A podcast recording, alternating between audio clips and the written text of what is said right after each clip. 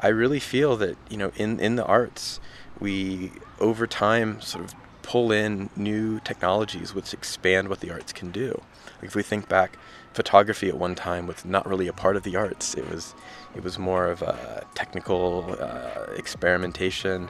At one time, film wasn't, um, video wasn't, um, and I really think that software, like those media I just mentioned, um, is still just in its really early stages of being utilized by artists for um, pursuing their own vision, for pursuing their own ideas. And it's really exciting to see that unfold.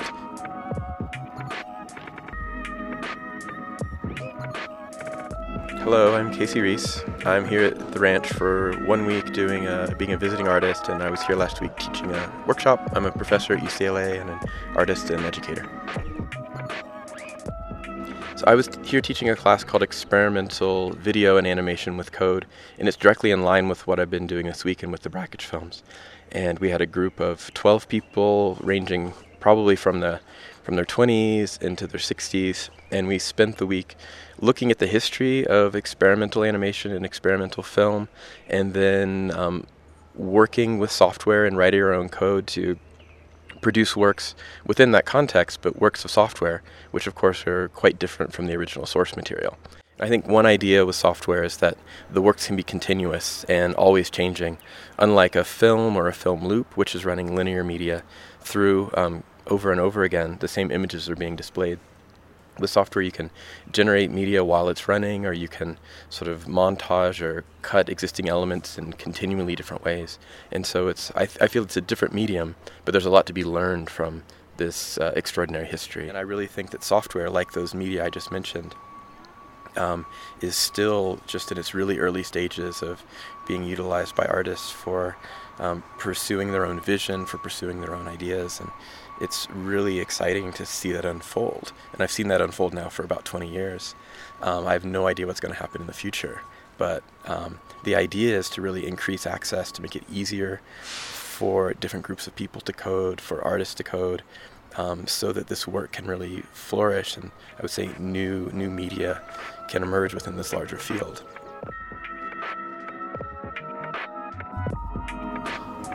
Yeah, so the way that we write code is really different from how I think most people imagine it to be. We're always writing code for making visual media, for making sound. It's always code within the context of the visual arts. So the way we go about it's really different, and the way we produce work is really different. So what's exciting is seeing someone expand their practice.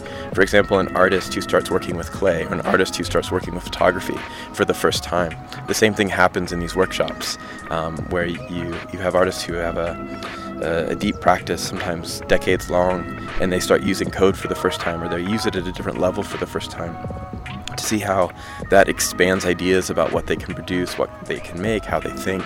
That's what's really exciting about being here. And then this week, Sam uh, Ticknor is teaching a children's workshop doing stop animation, but she wrote that code over the last week um, for producing the stop motion in processing, and then later in the week, the students are starting to um, write code and processing to produce animation as well. So this is something that's um, it's it spans you know all ages from middle school um, and and beyond. I think one thing to start is that for me in the work that I do and in my teaching, I make it like a separation between using software and writing software. It's this idea of literacy that to be fully literate, you need to be able to to read and to write.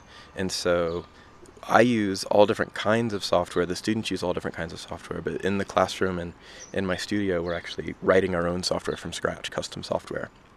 And we do that. It's essentially a process of writing. It's not really that different from writing, where when you when you write, you you start with a blank page. You have some vague ideas and the process is about trying to figure out a way to encode or communicate those, those ideas through a formal structured system you know our, language. And so coding is really similar to that. It's it's a process of expression and a process of um, taking ideas and encoding them into into a different notation. Um, and so I oftentimes start like workshops like this talking about that for quite a while and having a dialogue about about that. Another way to think about that is like a composer and how they construct music, where they have ideas about how to relate different sounds, um, different notes to each other, and then that gets encoded into this this formal system of sort of the Western musical notation.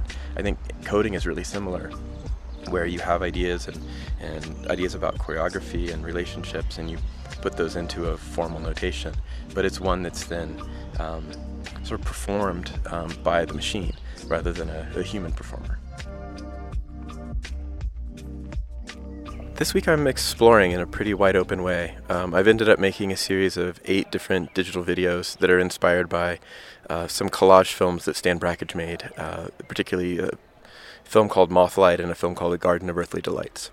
So I have a long-standing interest in collage films and direct cinema films, and also uh, just the general domain of direct animation, and the fact that those films were made in the mountains in Colorado, and I was going to be here in the mountains in Colorado. Um, made it seem like an ideal time to explore making films in that way.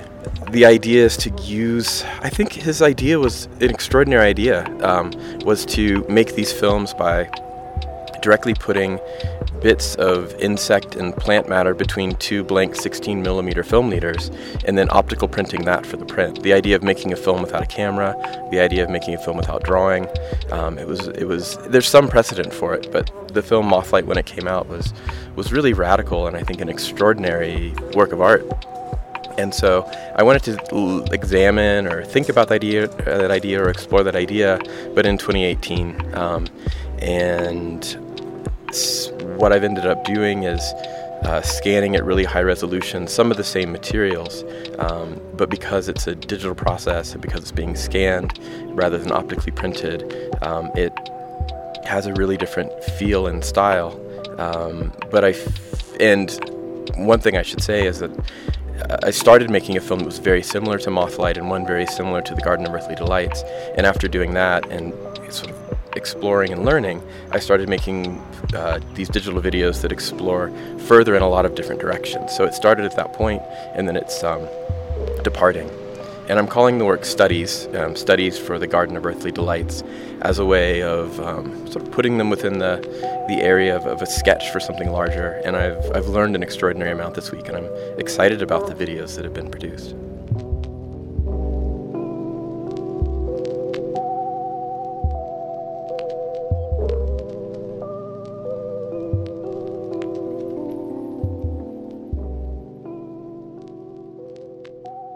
Yeah, this is my fifth time at the ranch. It's the fourth workshop that I've taught, um, and fifth time being here. And I keep coming back um, because of the the environment here. It's a, it's an amazing place to focus, an amazing place to escape from Los Angeles for a week or two, and really be able to meet other people and to um, produce work and to have it in an environment where in teaching, it's experimental and exploratory.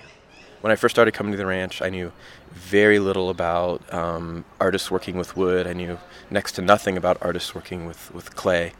And um, over these last 12 years, it, in large part by being here, I've started to just become very engaged with those media. I think oftentimes in the world and often in universities, those kinds of media are separated. The people working with digital media, the people working with these more traditional physical media. And that's my case where I teach at UCLA. And coming here allows me to um, meet people, see the work, see how it happens, and it's allowed me to, to grow my thinking. And again, I think that's what's so interesting about the ranch, where um, these very traditional thousands of year old um, media, like working with clay, can coexist with artists working with code, but we're all doing the same thing. We're all sort of pursuing our unique vision um, and, produ- pr- and producing the work that we feel we need to make.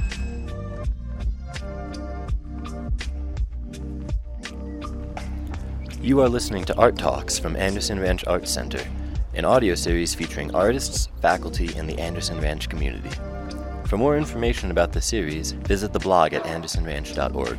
There you will find more information about workshops.